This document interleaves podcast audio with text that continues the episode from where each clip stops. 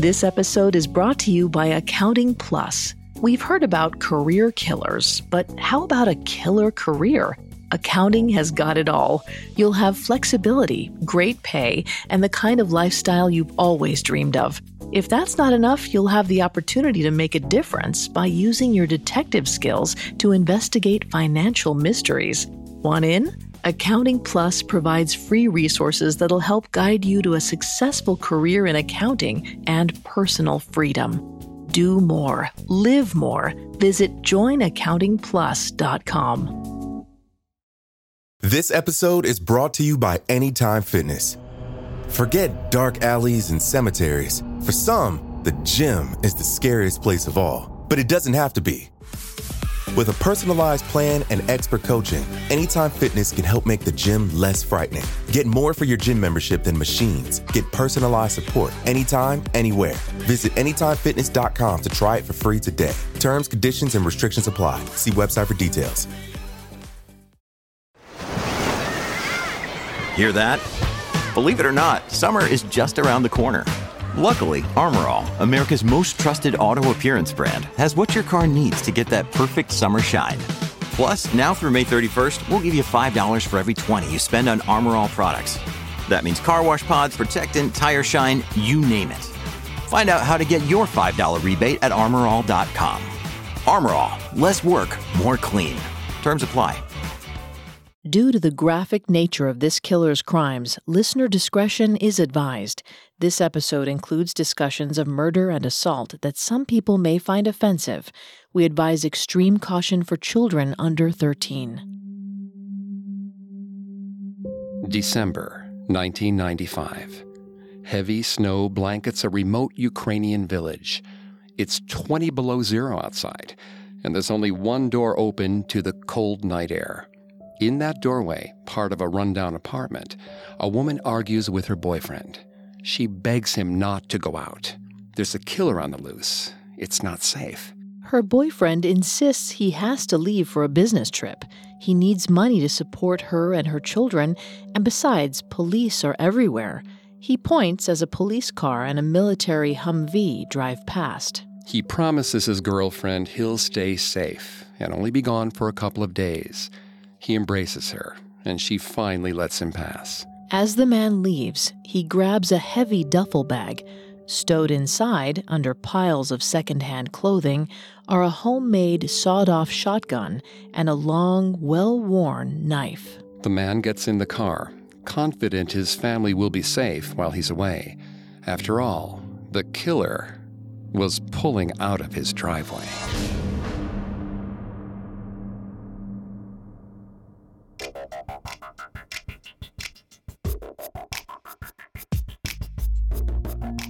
Hi, I'm Greg Polcyn. This is Serial Killers on the Parcast Network. Every Monday, we dive into the minds and madness of serial killers. Today, we continue our deep dive into the life of Anatoly Onoprienko, the Terminator of Ukraine. I'm here with my co host, Vanessa Richardson. Hi, everyone. At Parcast, we're grateful for you, our listeners. You allow us to do what we love. Let us know how we're doing. Reach out on Facebook and Instagram at Parcast and Twitter at Parcast Network. And if you enjoy today's episode, the best way to help us is to leave a five star review wherever you're listening. It really does help.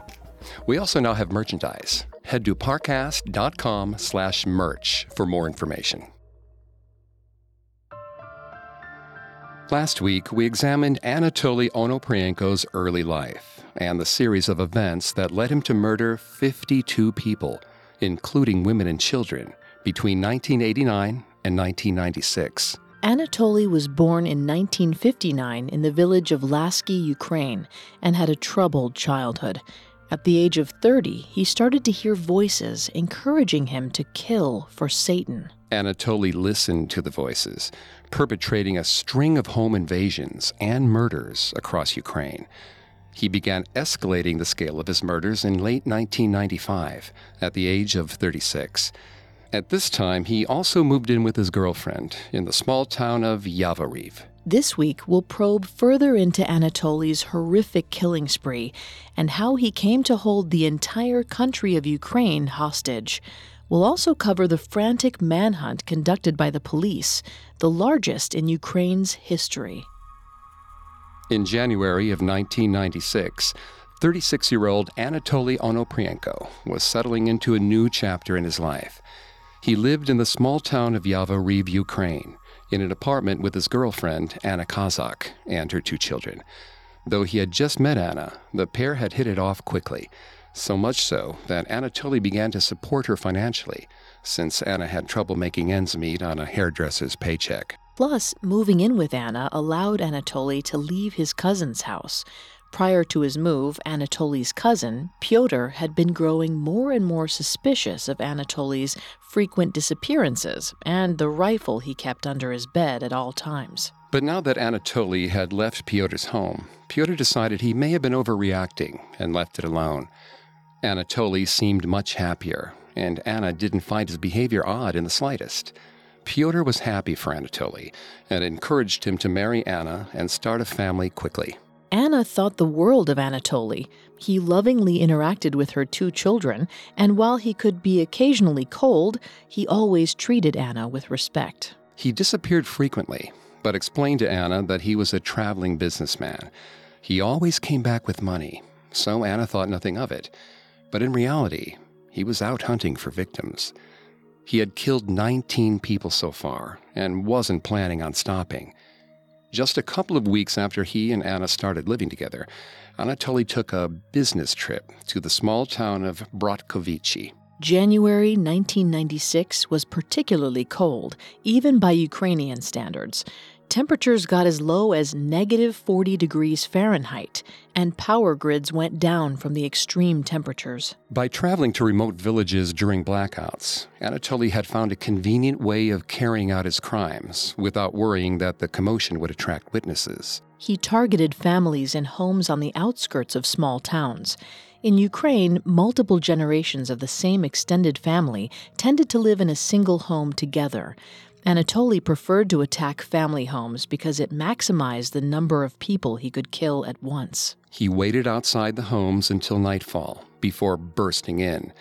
He killed any men in the house who he viewed as his biggest threats first. Once Anatoly had killed the men, he turned his attention to the women, children, and elderly occupants. He typically used a knife for these kills. He enjoyed the rush of seeing his victims' blood spatter on his hands and clothing. He wanted to see their expressions up close as the life drained out of them. In the nearby village of Bratkovichi, Anatoly heard the voices demanding that he kill again. He dressed as a beggar and prowled the streets, searching for any opportunity to kill. A forester walking down the street cursed at Anatoly when he asked the man for spare change. Anatoly calmly asked for money again. The forester spat at him and turned away. Anatoly's eyes flashed, recalling the times he had been ignored and belittled by uncaring strangers. Without another thought, Anatoly shot the man in the middle of the street. This kind of violent hypersensitivity to insult is common in serial killers. Vanessa is going to take over on the psychology here and throughout the episode. Please note, Vanessa is not a licensed psychologist or psychiatrist, but she has done a lot of research for this show. Thanks, Greg. According to Dr. Katherine Ramsland, a forensic psychologist, many mass murderers fail to digest life's insults and thus allow rage to build. Similarly, some serial killers have tended these same hot embers.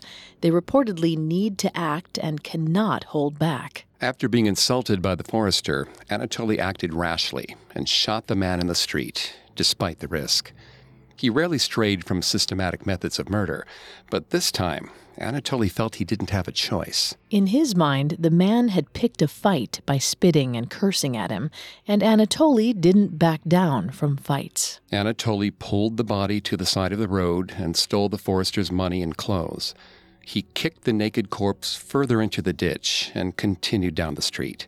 His night had just begun. After killing the forester, he continued down the road and came upon a small house. The power was out, but a small fireplace illuminated a window looking into the living room. A man was standing in the window hanging new curtains. Anatoly couldn't resist such a clean shot. He fired through the window. The glass shattered and blood spattered the new curtains. Anatoly climbed through the window and pulled out a long hunting knife. He searched the rooms one by one until he found the man's wife and her younger twin sisters hiding in a bedroom. Anatoly stabbed them with the knife. Then he searched the house for valuables.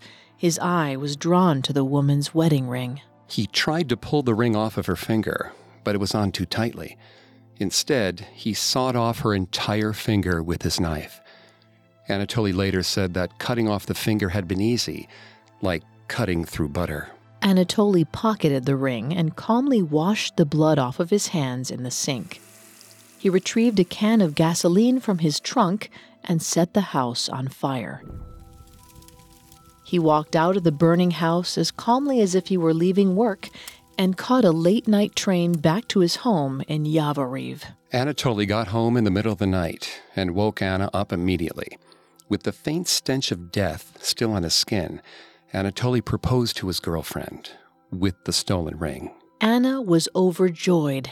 Anatoly kissed her, then went to wash up before bed. Local police discovered the bodies of Anatoly's most recent victims the next day.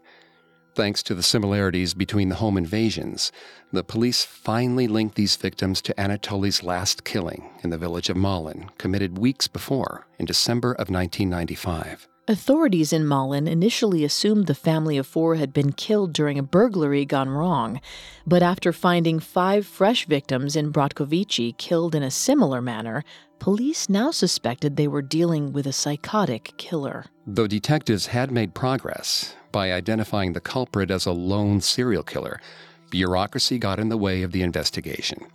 After the fall of the Soviet Union at the end of 1991, politics in Ukraine were chaotic and corrupt as the country adjusted to independence. The top brass of the Ukrainian police force encouraged the rank and file to keep the connection between the crimes under wraps. They wanted to avoid local panic and damage to the police's reputation. The national government, recently freed from the control of the collapsed Soviet Union, went as far as to proclaim that no serial killers existed in Ukraine at all. According to Viktor Korol, a former member of the Ukrainian Criminal Investigation Department, quote, it was unacceptable for the political and criminal situation in the country at that time, end quote. So no newspapers reported that the crimes in Malin and Bratkovici were connected, and the police were given strict orders not to reveal their suspicions while conducting the investigation. Despite the constraints, the search for the killer was still given the highest priority by police officers. They knew they were in a race against time with a madman. In a moment, we'll see Anatoly continue to act out as the police close in.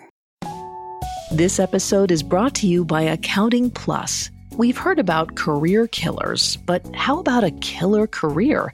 Accounting has got it all.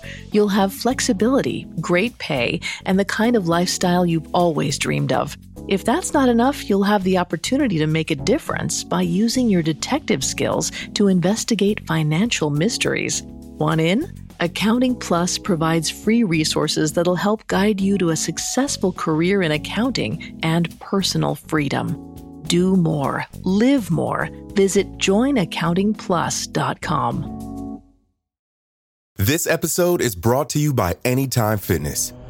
Forget dark alleys and cemeteries. For some, the gym is the scariest place of all, but it doesn't have to be. With a personalized plan and expert coaching, Anytime Fitness can help make the gym less frightening. Get more for your gym membership than machines. Get personalized support anytime, anywhere. Visit AnytimeFitness.com to try it for free today. Terms, conditions, and restrictions apply. See website for details. Now, back to the story. In January of 1996, 36 year old Anatoly Onoprienko proposed to his girlfriend hours after brutally murdering five people in a distant Ukrainian village. Once he was alone the next morning, he opened his duffel bag to examine the items he had taken from the scene of the murder. Anatoly had liked to steal ever since he was a teenager. He took something from the scene of each of his crimes, often jewelry or electronics he could easily pawn. But he especially liked to take old clothing. Like other serial killers, Anatoly enjoyed using these trophies to remind himself of his murders. In the Encyclopedia of Murder and Violent Crime, Nicole Mott writes, quote, when the offender keeps this kind of souvenir, it serves as a way to preserve the memory of the victim and the experience of his or her death. End quote. Anatoly didn't just keep the trophies to himself. He gave many articles of clothing and jewelry to his girlfriend and family members. Seeing Anna wear an engagement ring he had taken from a victim was exhilarating. Dr. Scott Bonn, a criminology professor, writes When a killer sees the trophy being worn by his wife, girlfriend, or mother, it becomes part of his secret game. While Anatoly celebrated his engagement and distributed his ill gotten trophies, police across Ukraine were scouring the country for the mysterious killer. They searched police records for unsolved crimes, which resembled the latest murders, but due to the political instability in the country, records did not go back very far. Despite orders to keep the details of the investigation secret, rumors circulated around Ukrainian villages regarding the increased police presence. Officers had been informed of the murderous habits and monitored towns vigorously at night, investigating every sound and disturbance. After a week, local and international media got a hold of the details of the latest killings and its link with previous murders. They called the unknown killer the Terminator, highlighting the systematic, almost robotic method of murder. The public began to fear the nameless killing machine, and people stopped going out at night. But nothing could deter Anatoly. He loved the publicity and was certain it was his destiny to become a legendary killer. The voices had told him this, and now their predictions were coming true. And besides, he still had the cover of darkness and the uncommonly cold winter on his side. But in the face of the increased police presence in towns, Anatoly strayed to the highways he decided to return to the method of murder he used to commit his first killings six years ago in 1989. Back then, he held up drivers on the roads at night with his partner, Sergei Rogozin.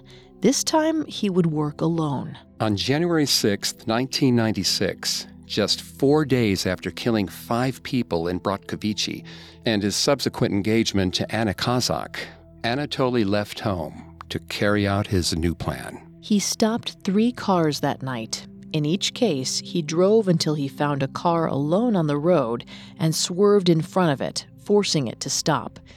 Then he held the driver at gunpoint and shot anyone in the car.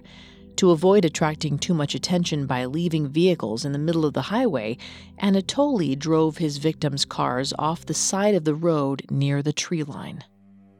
He killed a total of four people before the sun rose. The victims were a soldier, a cook, a taxi driver, and an unidentified woman, all headed home after a late night of work. Over the next two weeks, Anatoly stayed in Yavoriv with Anna. They planned their wedding and threw a small party with friends and family. Those who attended the party found Anatoly to be exuberant. He seemed elated to be marrying Anna. In reality, he was happy for another reason. Finally, after years, Anatoly's crimes were being recognized. The press coverage he had expected years before had finally materialized, and to him, it amounted to adulation. Anatoly read every headline with grim satisfaction. Like other killers, he craved attention and recognition for his crimes. According to Dr. Scott Bonn, a major motivator for some killers is the expected notoriety. He writes These killers murder to create terror, gain notoriety, and demonstrate intellectual superiority. Anatoly did consider himself superior to the police who pursued him, who he characterized as foolish and out of their depth. He laid low and enjoyed the media coverage until January 17, 1996, when he was again called up by the voices in his head to kill. By now, Anatoly saw no end to his mission. He resolved to continue terrorizing the country as long as he could before police finally hunted him down. He left Anna and her kids to go on another business trip. He ended up in a small village a few hours away from his home. He arrived a couple of hours before dawn and quickly located a house on the outskirts of town. Anatoly crept around the perimeter of the home, peeping in the windows to determine who was inside. He saw five people, including two adults and three children, sleeping in two rooms. Returning to his tried and true modus operandi, Anatoly tossed pebbles at the parents' bedroom window. After some rustling, Anatoly heard one of the adults walk toward the door. He positioned himself on the side of the door. First, the man of the house peeked out into the night. Seeing no one, he opened the door wider and called out. Anatoly sprang from his hiding place and shot the man point blank in the chest. Then he ran into the house, brandishing his knife. He found the woman in her children's bedroom. Anatoly murdered them all. He grabbed some clothing and valuables from the house and ran back to his car to get gasoline and burn the evidence. As he stepped outside, Anatoly saw two dark figures walking around the back of the house. He drew his gun and went after them. The figures were a young railroad worker and an older retired man. They had been driving by when they heard the gunfire and went to investigate. They saw Anatoly coming, but were unarmed. They tried to threaten him, but Anatoly killed them before they could finish speaking. He dragged their bodies into the house and set it ablaze. Worried the noise had attracted more people, he left in a hurry, and without bothering to dispose of the witnesses' cars. Anatoly drove away from the flaming house, relieved. He had narrowly avoided leaving witnesses alive. When the authorities arrived at the charred remains of the house hours later, Anatoly was long gone. Interestingly, Anatoly later said that he regretted having to kill the potential witnesses, as he only intended to kill the occupants of the houses he specifically selected. This small show of empathy may not be as empty as it sounds. A 2013 study conducted in the Netherlands showed that psychopathic individuals are capable of feeling empathy when asked to try. The findings suggested that their capacity for empathy may simply be repressed rather than missing entirely. So while Anatoly did not feel guilty about his actions, he also killed according to a plan and did not relish extra spontaneous violence. The grand exception to this being the man who provoked him in the middle of the street. Ultimately, Anatoly blamed his phantom voices for most of his actions. He killed to fulfill his destiny and so claimed to feel empathy for the unnecessary deaths of those who stumbled upon his crime scenes while he was still present. Despite these later claims, Anatoly had no true limit to the people he was willing to kill. He saw his mission from Satan as an indefinite game of cat and mouse between himself and the authorities. He relished watching them struggle to apprehend him as he narrowly slipped by, time and time again. By the end of January 1996, Anatoly had killed a total of 35 innocent people. What was more, the entire country was putting itself on voluntary lockdown, staying inside after dark, and calling police at the slightest disturbance. It was the kind of fear Anatoly had long hoped to instill in a world that he believed had scorned him. Meanwhile, the police force was woefully underfunded and lacked the manpower necessary to protect the many small villages around Ukraine. Anatoly would need to watch his back, but ultimately, the likelihood of him getting away with his crimes was extremely high. And after only two weeks, he longed to kill again. This time he resolved to go farther east to ensure he could find a remote village that was far away from any places he had previously hit. He traveled to the town of Fastiv in the Kievska Oblast region and invaded the home of a woman named Marosina. Marosina was being visited by a man named Zagranichny that night. Zagranichny had arrived after Marosina put her two children to bed. He and Marosina sat at the dinner table and talked long into the night. Anatoly watched the house for some time before he got a good view of Zagranichny through the window. A few hours after midnight, Zagranichny finally stood up from the table to lead Marosina to bed. He opened his mouth to speak, but before he could get the words out, he suddenly collapsed to the floor. Anatoly had gotten the shot he was waiting for. Marusina screamed as Anatoly jumped through the window. She ran to protect her two children in the next room. Anatoly stopped her in the doorway and stabbed her twice. He killed the children and set the house on fire. On the way back to Yavoriv, Anatoly reflected on his night's work. Though he knew the voices would never be completely satisfied, Anatoly felt pleased with himself for now. He had earned a break, and the decision couldn't have come at a better time.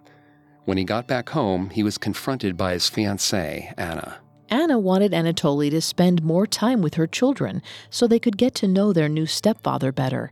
Anatoly knew his relationship with Anna helped him avoid public suspicion, so he agreed. He wanted to maintain the relationship as long as possible, especially with the police investigation ongoing. He stayed home with Anna and her children for three weeks. His wife to be was delighted, and so were her kids. But on February 19, 1996, Anatoly left again, insisting he had to make some extra money to pay for the wedding. He traveled to the town of Olevsk and targeted a family of four in an old wooden house. He burst through the window just before bedtime and shot the man of the house along with his teenage son. Then Anatoly grabbed a hammer from the counter and bludgeoned the boy's mother to death. As he attacked the mother, her teenage daughter jumped on Anatoly and tried to stop him.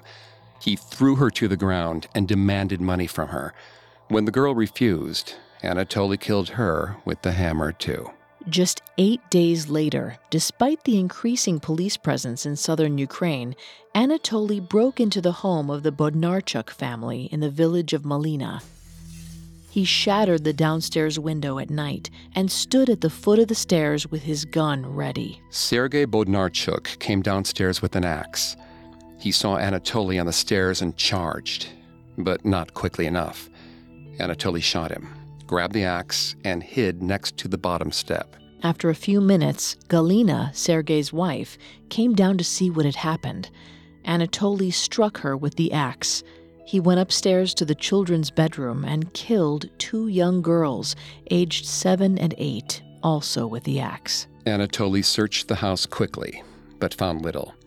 The family was poor, and the only trinket of any value was a gold chain around Galina's neck a wedding present from Sergei. Anatoly was unnerved that Sergei had come down the stairs prepared with a weapon in hand.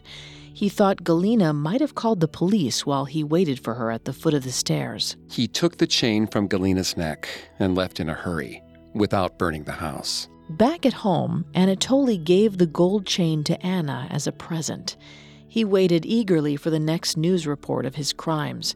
He was giddy with anticipation to see what the police would do in the face of the continued killings. The police were at the ends of their ropes.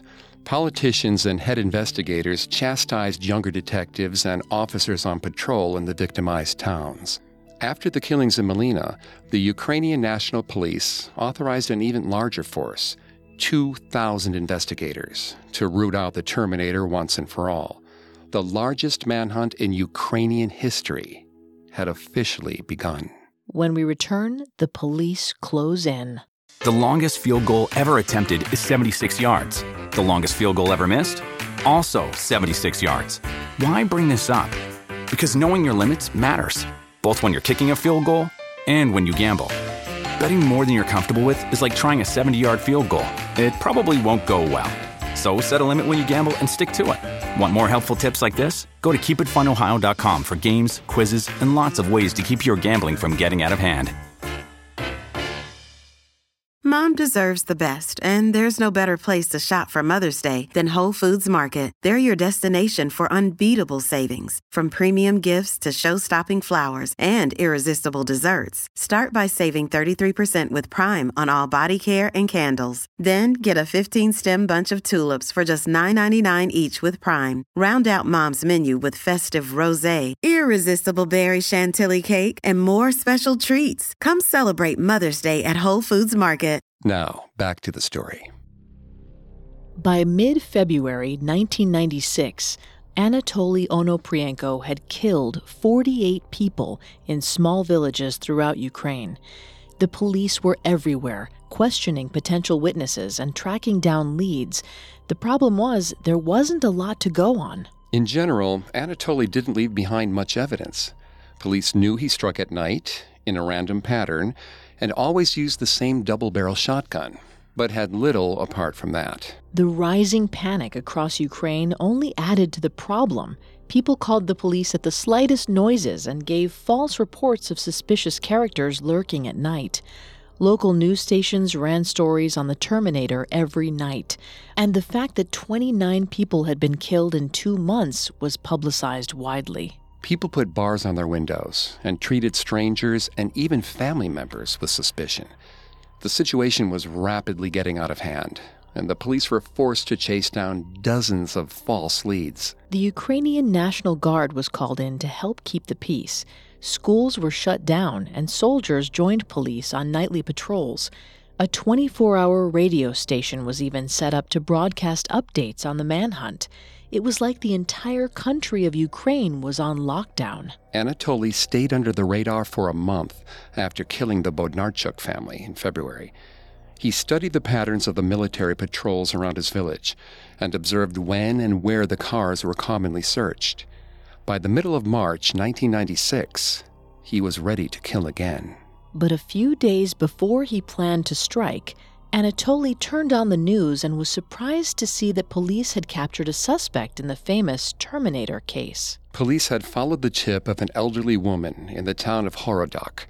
She had a history of untreated mental illness, but police were desperate for leads. The woman, a Mrs. Cherevko, claimed she had seen a suspicious man walking around the village at night. The man was a 26 year old auto mechanic by the name of Yuri Mozola. Police entered Mozola's home without a warrant. They found a gun in his apartment, and when Mozola angrily protested that it was none of the police's business what he used the gun for, authorities became convinced Mozola was the man they had been searching for. They took Mozola to an investigative holding facility and questioned him. He denied committing any crimes and threatened the police with lawsuits. Authorities were determined to get Mozola to confess. When he refused their questioning, they started to beat him. After two days, Mozola still refused to admit to the murders. Police tortured Mozola by depriving him of sleep and food. They burned him with an iron broke his ribs, and even shocked him using a car battery. After the third day of torture, Mozola died. Police tried to cover up the cause of Mozola's death, but remained confident that he was the culprit and couldn't imagine there would be backlash for killing a man responsible for the deaths of 48 innocents. Anatoly could have stopped his killing spree there and might have gotten away with it. Police had tortured and killed an innocent man, forcing him to take the blame for Anatoly. But Anatoly didn't want to stop. Like other killers, Anatoly was captivated by his own mystique. Dr. Scott Bonn notes pervasive news media coverage of real life serial killers transforms them into celebrity monsters. Dr. Jack Levin, a researcher at Northwestern University, adds Becoming a popular celebrity is an important part of the motivation that inspires serial killers to continue committing murder. Anatoly was making the world fear him, just as he always wanted. And voices still spoke to Anatoly. They told him that no matter what, he had to keep going. Anatoly waited only a few days after the death of Mozola to make his next move in March 1996. Since Mozola's capture, police patrols were still in operation, but in a reduced capacity compared to a couple of weeks prior. Anatoly again left Yavoriv in the morning and traveled to a small town several hours away. He took his time in selecting his next targets, aware that this crime would plunge the country back into fear and chaos. He wanted to make sure the police knew he was the killer so that a copycat could not be blamed. Anatoly envisioned this latest killing as the ultimate way to mock the police. He had been lucky, it was true. No witnesses had ever managed to escape from him, and he had never been pulled over with his gun in his car, despite the ubiquitous police presence. But Anatoly had also never stopped planning. He felt he had been one step ahead of police for seven years, since his first kill in 1989. He wanted them to know that no matter how many officers they assigned to search for him, they would never catch him in the act. Anatoly eventually settled on a house occupied by the Novosad family of four. He burst through their window while the family was in bed and shot the father when he came out of the bedroom to investigate the noise. He killed the man's wife next, followed by their two young children. The children were still sleeping in the next room when Anatoly came in. One of them was a three month old infant. Anatoly soaked the house in gasoline and lit it on fire, still committed to destroying as much evidence as possible. He drove home that night and slept soundly next to Anna. The next morning, the press and the police were in a frenzy. Media publicized not just the latest murders, but reminded viewers of the death of Yuri Mozola days before. The Ukrainian police were under fire from all levels of government. Citizens called for the head of the police to resign and for the indictment of the officers involved in the arrest of Mozola. Authorities reacted by restoring the 24 hour military patrols. Weeks earlier, police had identified the gun Anatoly used by analyzing the bullet holes in the walls of the burned houses. They now made the information public and encouraged people to call in if they knew of anyone owning a gun matching the description. Anatoly laid low and watched all of this unfold with glee. March turned to April 1996, with police still desperately searching for any new clues. In early April, police got a call from a man in the small village of Yavoriv. The man claimed that he had seen someone stowing a shotgun in a duffel bag while leaving an apartment building. That someone was Anatoly Onoprienko. But police proceeded with caution. After falsely accusing Mozola, they knew they couldn't be too aggressive when capturing a suspect. Investigators were also afraid of the suspect's potential reaction. Considering his history of systematic slaughter, they had good reason to fear the culprit would refuse to come quietly. Police questioned Anatoly's neighbors about him. They learned his fiancée had recently gone out of town for an Easter trip to visit her family. They also learned that Onoprienko was not likely to open the door to strangers. Investigators moved quickly and quietly. Twelve officers sealed the exits to Anatoly's apartment complex and blocked the surrounding roads. They waited until the evening when Anna was supposed to return home. They hoped Anatoly would assume Anna was at the door when they knocked and would open it without trouble. And sure enough, when they knocked, Anatoly opened the door calmly. Officers were surprised to see such a small, thin man in front of them. By now, they had imagined the killer as some kind of demon. They forced the door open and swarmed inside. Anatoly lunged for a pistol on the kitchen counter, but officers wrestled it away and held him down. The pistol matched the description of a gun stolen from one of the crime scenes. Police turned the apartment upside down, searching for evidence of Anatoly's guilt. They didn't have to look hard. In the closet, there were articles of clothing and valuables taken from all of the crime scenes. Anatoly claimed he was keeping the items for an unidentified friend. While police continued to search, Anna Kazak returned home. Anna was confused and frightened by what she found. She insisted that Anatoly couldn't be a killer. He had been good to her and her children. She claimed he wasn't capable of hurting anyone. But when police questioned Anna about the dates of Anatoly's business trips and the pile of guns in his duffel bag, she had no answer. All the while, detectives continued to bring out more stolen jewelry and weapons from the depths of Anatoly's closet. In the end, 122 items in the apartment were identified as being taken from crime scenes. Anatoly's collection of trophies had been discovered. After the search, authorities brought Anatoly in for a long interrogation. After a full day of grueling questioning, Anatoly finally cracked. Convinced there was no way out of his current situation, he admitted to committing all the murders, including the 13 he had committed in 1989. Anatoly wanted to take credit for every horrible thing he had ever done. As James Alan Fox, a professor of criminology, writes, serial killers like Anatoly seek to prove they deserve the superstar status to which they've been assigned. Anatoly's lust for notoriety led him to admit to murders he wasn't even suspected of. Anatoly put the blame for his murderous urges on the voices he heard and blamed his father for abandoning him as a young child. He said that he had learned orphans were more likely to be criminals, and so he had embraced what he saw as inevitable. He targeted family homes because he wanted to punish the parents of happy families who experienced what he had missed out on. He claimed that he hadn't really wanted to kill any children, but couldn't bear the thought of turning them into orphans like himself. Anatoly was evaluated by a team of psychiatrists. After extensive questioning, they came to the conclusion that Anatoly committed the murders for the thrill and sense of power they gave him. They felt he was only blaming the voices to escape punishment and questioned whether he had heard them at all. The team of psychologists judged him competent to stand trial. Anatoly didn't protest, but continued to insist his actions were the fault of the voices. According to psychologist Dr. Joni Johnston, serial killers are 16% more likely to plead insanity compared to other criminals, but are less likely to be successful.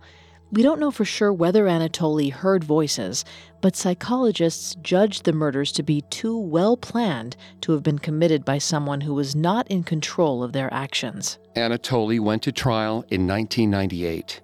The courtroom was thronged with people, determined to get a first hand glance at the famous monster. In the end, he was sentenced to life imprisonment. Many wanted him executed, but Ukraine had outlawed capital punishment the previous year. He was sent to a maximum security prison in Zhytomyr, Ukraine. In 2013, he died there when his heart failed at the age of 54. Anatoly Onoprienko was one of Eastern Europe's deadliest serial killers. He killed 52 men, women, and children, claiming 33 of his victims in a span of only three months. He instigated Ukraine's largest ever manhunt and plunged the entire country into pandemonium. The Terminator's evil remains unmatched.